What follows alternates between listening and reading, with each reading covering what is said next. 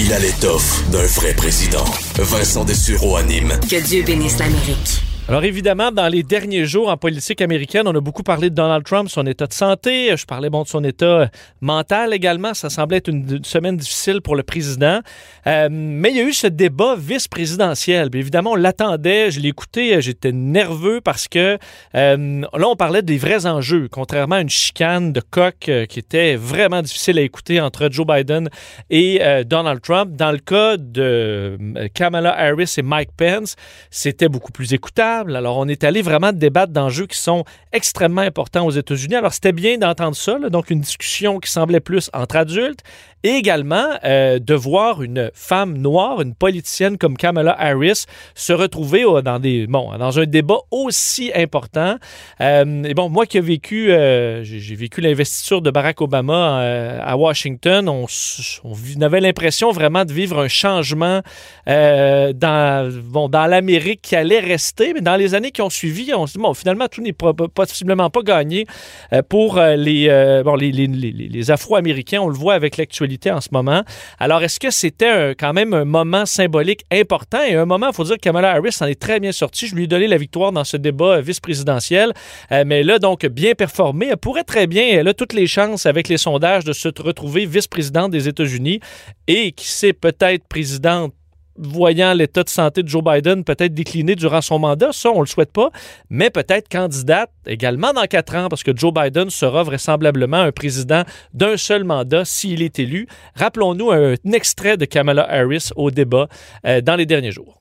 Last week, the President of the United States took a debate stage in front of 70 million Americans and refused to condemn white supremacists. Not true. And Not true. It wasn't like he didn't have a chance. He didn't do it, and then he doubled down. I will always fight for a woman's right to make a decision about her own body. It should be her decision and not that of Donald Trump and, and the vice president, Michael Pence. Évidemment, chez nous au Québec, ben, euh, depuis, euh, depuis quelques mois maintenant, nous avons une chef d'un parti important, le Parti libéral du Québec, qui est euh, une femme noire. Je ne sais pas si pour elle, c'est un moment quand même particulier de voir ça aux États-Unis. On la rejoint tout de suite. Dominique Anglade est au bout du fil. Madame Anglade, bonjour. Bonjour. Euh, tout d'abord, je vous demande sur un nouveau plus euh, question plus générale. Euh, c'est pas parce que vous êtes une femme noire que vous avez apporté un quelconque message ou quelconque cause, mais est-ce que vous vous en sentez l'importance de d'aborder le sujet et sentez le besoin de d'en parler quand même de la présence de, de, femmes en général en politique, mais de femmes noires encore encore plus? Ben, ben, ben, c'est sûr. Je pense que euh, notre société, ça doit être représentatif de l'ensemble de la population, euh, puis d'avoir des gens euh, qui, qui, qui qui sont ici, qui sont nés ici, qui ont grandi ici, qui vivent ici euh, et qui aspirent à avoir des fonctions en politique.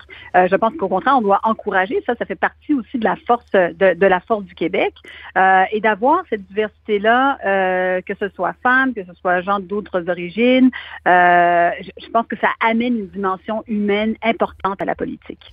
Est-ce que pour une, femme, j'avais l'impression en regardant le débat euh, entre Kamala Harris et Mike Pence que le, terrain de jeu pour une femme dans un débat du genre est beaucoup plus serré que celui d'un homme dans la mesure où euh, on va rapidement, si elle manque d'énergie, bon, on va dire qu'elle s'est fait manger par l'adversaire, mais dès que si elle hausse le ton, si elle est un peu trop combative, ben, va avoir l'air d'une hystérique. Est-ce, qu'on a encore cette, euh, cette perception-là et que les femmes en politique doivent manœuvrer, mais beaucoup plus serré pour avoir le, bon ton qui va aller, euh, qui va pas lui causer des problèmes?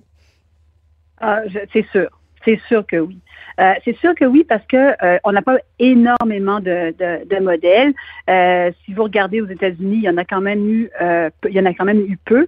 Il n'y a, jamais eu de femme noire chef de gouvernement, peu importe en Occident, là, peu importe les juridictions que vous prenez, il n'y en a jamais eu. Donc, c'est sûr que c'est un nouveau modèle qui émerge. Et donc, les gens regardent ça, puis tu te dis, ben, est-ce qu'elle va être trop agressive? Et c'est facile de dire, c'est rare qu'on dise qu'un politicien est vraiment trop agressif. Mais très rapidement, une femme en politique, on va dire, ah, elle est trop agressive, elle est trop à l'attaque, elle devrait être plus en mode collaboratif. C'est, souvent comme ça qu'on va dépeindre, euh, dépeindre les femmes, les femmes en politique. Puis euh, c'est à nous aussi de changer, euh, de, changer cette perception-là. Euh, bon, vous avez vu, certains, vous avez vu un peu Kamala Harris aller, vous l'avez suivi également pendant bon, sa, montée, disons, vers le fait d'être candidate à la vice-présidente, la vice-présidence. Est-ce que vous l'avez trouvée bonne en général? Est-ce qu'elle a le bon ton et va, va aller chercher beaucoup de, de votes? Euh, je pense qu'elle a, elle a, moi je pense qu'elle a le bon ton. Puis elle se trouve dans une situation plus difficile aussi. Mike Pence, ce qu'il a fait, lui, il a juste rabâcher ces mêmes lignes tout le long. Là. Lui, peu importe la question, il avait une réponse qui était déjà préparée, puis il faisait, il faisait un débat avec lui-même, dans le fond. Là. Il faisait pas un débat avec Kamala Harris, il faisait un débat avec lui-même. Tandis que Kamala Harris, elle a besoin de passer davantage à l'attaque. C'est eux qui aspirent à gouverner. Euh, et donc, la situation est plus difficile dans le cas de, euh, dans le cas de Kamala Harris. Euh, je pense qu'elle a un bon ton. Je pense qu'elle rappelle beaucoup les faits. Puis quand elle amène les faits, euh, c'est bien, mais les gens vont trouver ça parce qu'ils sont habitués à un président qui, lui, euh, les faits, ça a très, très peu d'importance. Hein. Euh, alors, ça, ça rend aussi sa tonalité plus, peut-être plus maîtresse d'école. C'est pour ça que les gens vont trouver qu'elle est, elle est peut-être plus agressive.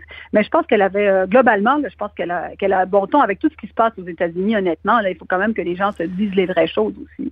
Et euh, je faisais référence à Barack Obama lorsqu'il est devenu président. On avait vraiment l'impression qu'on avait, euh, on dit, défoncé le plafond de verre. Et là, c'était vraiment bon pour les Afro-Américains. Ensuite, les, les femmes afro-américaines encore plus. Mais est-ce qu'effectivement, on s'est rendu compte après que, ouais, c'était loin d'être gagné d'avoir ce symbole-là euh, il allait quand même avoir du travail de tranchée à faire pour encore longtemps aux États-Unis et peut-être chez nous aussi? Bien, vous savez, je vais faire une analogie. Euh, à une époque, euh, au Canada, on avait six femmes qui étaient chefs de gouvernement. Aujourd'hui, on n'en a plus. et donc, il ne faut pas prendre les avancées pour des acquis. je pense que la, la, présidence de Barack Obama était définitivement une avancée aux États-Unis, mais clairement, ce n'est pas un acquis. Et donc, il y a encore du travail à faire. Il y a encore euh, du travail à faire avec la population euh, sur les enjeux raciaux, particulièrement là-bas, parce que les tensions sont énormes. Euh, et je pense que parfois, on se dit, ah ben tout est réglé parce qu'on a eu un exemple ou un cas. Au, contraire, c'est le début d'une démarche qu'il faut poursuivre. Encore vous faisiez référence au fait qu'il y a moins de femmes en politique. Euh, est-ce que vous avez encore une explication dans la mesure où oui, c'est possible d'y aller? Ce que je vois, moi, ma perception, parce que j'ai l'impression que ça se ressemble un peu aussi avec le, euh, le fait qu'il y ait moins de femmes en information, entre autres, ou euh, dans, dans, les, dans les médias, parce que, et j'en vois plusieurs de mes collègues, dès qu'on voit une femme d'opinion, elle doit faire face à des messages que, que moi, par exemple, jamais je n'ai reçus ou en, très faible pourcentage comparé à certaines de mes collègues qui, dès qu'elles sortent des, des opinions, qu'elles décident de brasser un peu la cage, le, le, retour de, de Boisvert est vraiment, vraiment différent de, de celui d'un homme. Est-ce qu'il y a beaucoup de ça aussi au-delà du système qui, oui, bon, euh, est peut-être égal et neutre, mais il y a encore dans la population vraiment des gens qui ont de la difficulté avec ça et qui vont vous le faire payer? Ben, c'est un des commentaires euh, que j'entends le plus souvent quand je parle de, politique avec des gens qui, pourraient être de bonnes candidates ou euh, qui considéreraient faire de la politique. Mais comment vous vivez avec le fait que les gens vous critiquent publiquement ou disent des choses qui sont pas vraies ou pas ou pas agréables à entendre, etc. Et c'est vrai que souvent, euh, les femmes vont mettre beaucoup d'emphase sur ces éléments-là. Euh, et ça, ça, rejoint un peu le milieu de, de de la communication ou de l'information aussi, certainement, ces, ces, critiques-là. Et euh, peut-être qu'elles sont plus sensibles, sensibles à ça. C'est sûr qu'en politique, euh, pour convaincre des femmes de faire de la politique, ça prend plus de temps parce que je pense aussi que les femmes font des, prennent des risques plus calculés. Elles vont peser le pour, le contre, elles vont voir euh, quels, quels, sont les, euh, les, les, véritables avantages, qu'elles vont devoir euh, céder si elles décident d'aller en politique. Alors, il y a encore un travail à faire, mais plus il y en a, plus, il y a d'exemples différents. Moi, je regarde au sein de ma propre formation politique, là, il y en a plusieurs des femmes, et puis des femmes qui sont des mamans, qui ont des responsabilités aussi à la maison, etc. Euh, plus on a des modèles différents, plus les gens sont capables de se reconnaître là-dedans puis décider de sauter. Le plus dur, honnêtement, le plus dur, à mon avis, c'est de sauter. Après, bon, tu apprends avec les autres personnes qui t'entourent le ton général euh, aux, États-Unis, euh, montée du, populisme, là, ben, évidemment, je parle de plusieurs experts dans, notre euh, balado depuis longtemps qui s'inquiètent évidemment de la transition des pouvoirs aux États-Unis, mais il y a une montée de, frustration dans beaucoup de, partis des, États-Unis en ce moment. Est-ce que ça, ça vous, inquiète en tant que, politicienne? Est-ce que vous voyez le populisme comme étant une, menace même chez nous? Ce qui m'inquiète, c'est cette division qui est créée. Cette, les, les gens aussi, il faut comprendre qu'on est en plus dans une, dans une situation avec la COVID où les gens deviennent de plus en plus frustrés. On le sent chez nous, on le sent sur nos propres médias sociaux. Et tout ce que l'on sent chez nous, à mon avis, va être exacerbé aux États-Unis parce qu'il y a encore plus d'extrêmes aux États-Unis qu'il y en a chez nous. Alors, on le sent, on le sent dans les, dans les messages qui sont envoyés.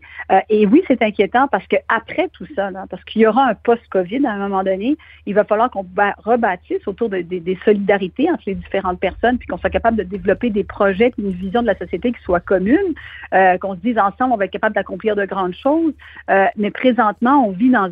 Les gens sont, ont beaucoup d'incertitudes, euh, il y a beaucoup d'anxiété, il y a beaucoup de problèmes de santé mentale qui se développent davantage, nos jeunes. Alors, c'est une préoccupation que j'ai parce que lorsque la tension monte, les gens se, se retranchent dans des extrêmes puis font des commentaires euh, qui sont totalement inappropriés, etc. Euh, c'est pas une personne, c'est l'ensemble de la population qui se retrouve là-dedans. Alors oui, c'est inquiétant, mais il y a moyen de réfléchir à la suite des choses de manière plus euh, euh, je vous dirais, plus, plus collective, dans le fond. Mais justement, est-ce qu'il n'y a pas un apprentissage? Là, aux États-Unis, présentement, les deux grands partis, euh, il y a une cassure. on n'est plus incapable de travailler ensemble. Il n'y a rien à faire. Alors, c'est le, parti qui va être élu, euh, qui, va s'occuper de tout, puis ensuite, on, passera à l'autre après quelques années. au Québec, on n'est peut-être pas encore là. Est-ce que c'est y a un apprentissage à dire on, peut encore se parler entre partis parce qu'on ne pourrait pas avancer sur certains dossiers plus facilement d'un commun accord? Ben, c'est pas juste qu'on peut se parler, c'est qu'on doit se parler. C'est qu'on doit être capable de collaborer sur un certain nombre d'enjeux, qu'on doit être capable de se dire, ben, regardez, on s'entendra pas sur tout, mais au moins sur une coupe d'affaires, on peut s'entendre puis continuer à avancer. On le doit aussi à la population. On le doit à, une population, aux gens qui nous, les Québécois, les Québécois qui nous, élisent et qui se disent, ben, comment est-ce qu'on est capable de faire avancer des dossiers? Euh, je, je pense que cette collaboration-là, cette manière constructive de faire la politique, elle est importante. Euh, et quand on regarde ce qui se passe au sud de la frontière, vous avez raison de dire, euh, ça devrait nous donner un exemple de ce que l'on ne veut pas avoir. Ben, c'est exactement ça. Si on ne veut pas se retrouver, ben, je pense qu'on est loin de se retrouver là, dedans aussi. Mais si on ne veut pas mm. se rapprocher de ce modèle-là, ben, faisons-le de, manière beaucoup plus collaborative. En terminant, pensez-vous, je disais, Joe Biden euh, le, dit pas mal, que ce serait un président d'un seul mandat. Voyez-vous Kamala Harris en 2026 être candidate à la présidence cette fois?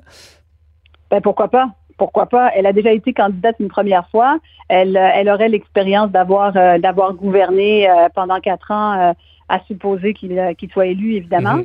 Donc, pourquoi pas? moi, je, moi, toutes les personnes qui décident, qui, qui, ont envie de faire le saut, qui, qui ont envie de faire une différence, qui le font pour les bonnes raisons, qui ont des convictions, moi, je les encourage à 100% à se lancer là-dedans. Mais l'appel est lancé. Madame Anglade, c'est un plaisir de vous parler. Merci beaucoup. Avec plaisir. Au revoir. Au revoir.